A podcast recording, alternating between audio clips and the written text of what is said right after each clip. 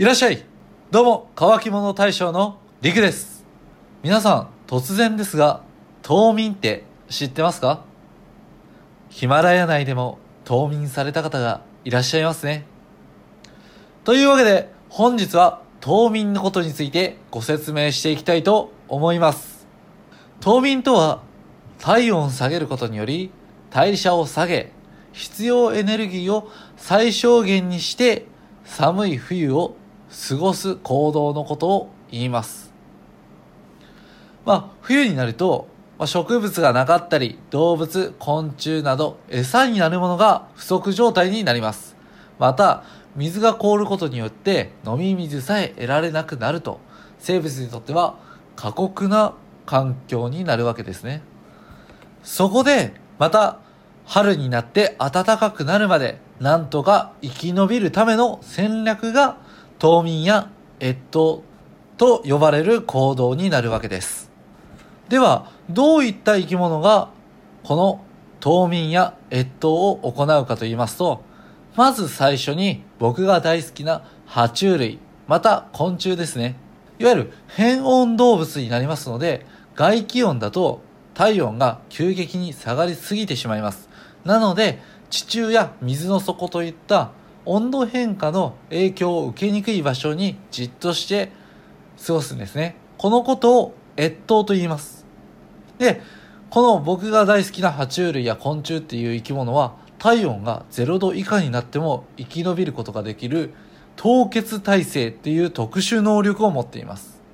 で、これ自体は細胞中に氷ができると細胞組織が破壊されてしまうので、いわゆる不凍液のような働きをする成分を体内で作り出して、細胞内の水分を凍結させないようにするという効果ですね。また、爬虫類や昆虫以外にも、冬眠や越冬、もうここでは冬ごもりというふうに言わせてもらいましょうかね。冬ごもりする生き物ももちろんいます。皆さんが知ってる中では、クマとかが代表的ですかね。ただ、ちょっとクマは冬眠の中でもちょっと特殊なんで、またそれは別の機会にお伝えしたいと思います。それでも気になる方いらっしゃると思います。なのでね、その場合は、まあ、熊つながりということで、ヒマラヤ内にも白い熊さんがいるじゃないですか。というわけで、そちらの方にどうやって冬眠するんですかっていうふうに聞いてみてください。きっとお仲間のことなんで知ってるはずです。はい。でね、高温動物の中ではどういった生き物がするかと言いますと、リスやヤマネといったものが冬ごもりします。で、この高温動物の場合は、越冬ではなく冬眠という言い方をします。で、越冬と冬眠、どういう風に違うのかっていうことなんですけども、両生類や爬虫類など変温動物の場合は、体温が下がるとエネルギーもほとんど必要なくなって、同時に空気量も非常に少なくなるために、硬い土の中に埋まっていても実測することはありません。しかし、哺乳類の場合は、ある程度まで体温は下がるんですけども、変温動物より多くのエネルギーが必要です。なので、冬が来る前にたくさん餌を食べて、体脂肪としてカロリーを蓄えます。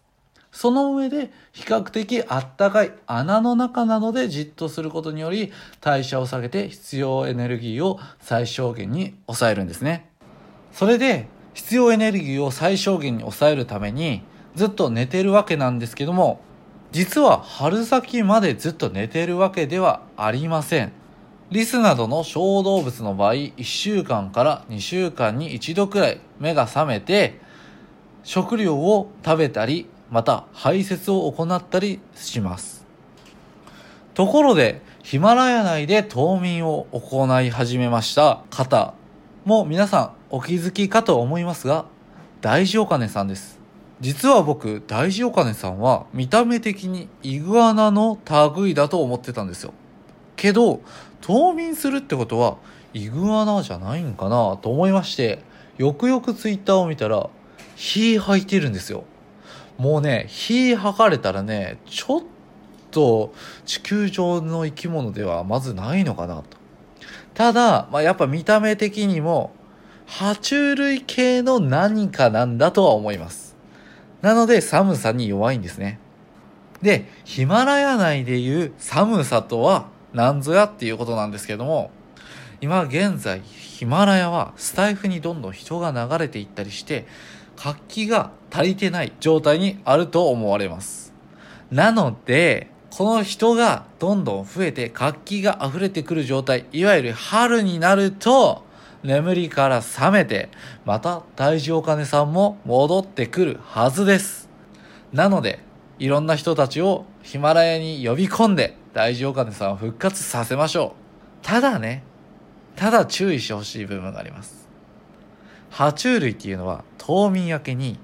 生殖腺が刺激されて繁殖が促されている状態にあると思われますので発情しやすい状態にあります。なのでね、きっと復活した暁には女性キャスターの宣伝をずっとするんじゃないかなって、今以上にずっとするんじゃないかなって勝手に予想しています。はい。というわけで、本日は島民の説明、プラス僕の大事お金さんの考察をさせていただきました。それでは大将陸でした。またね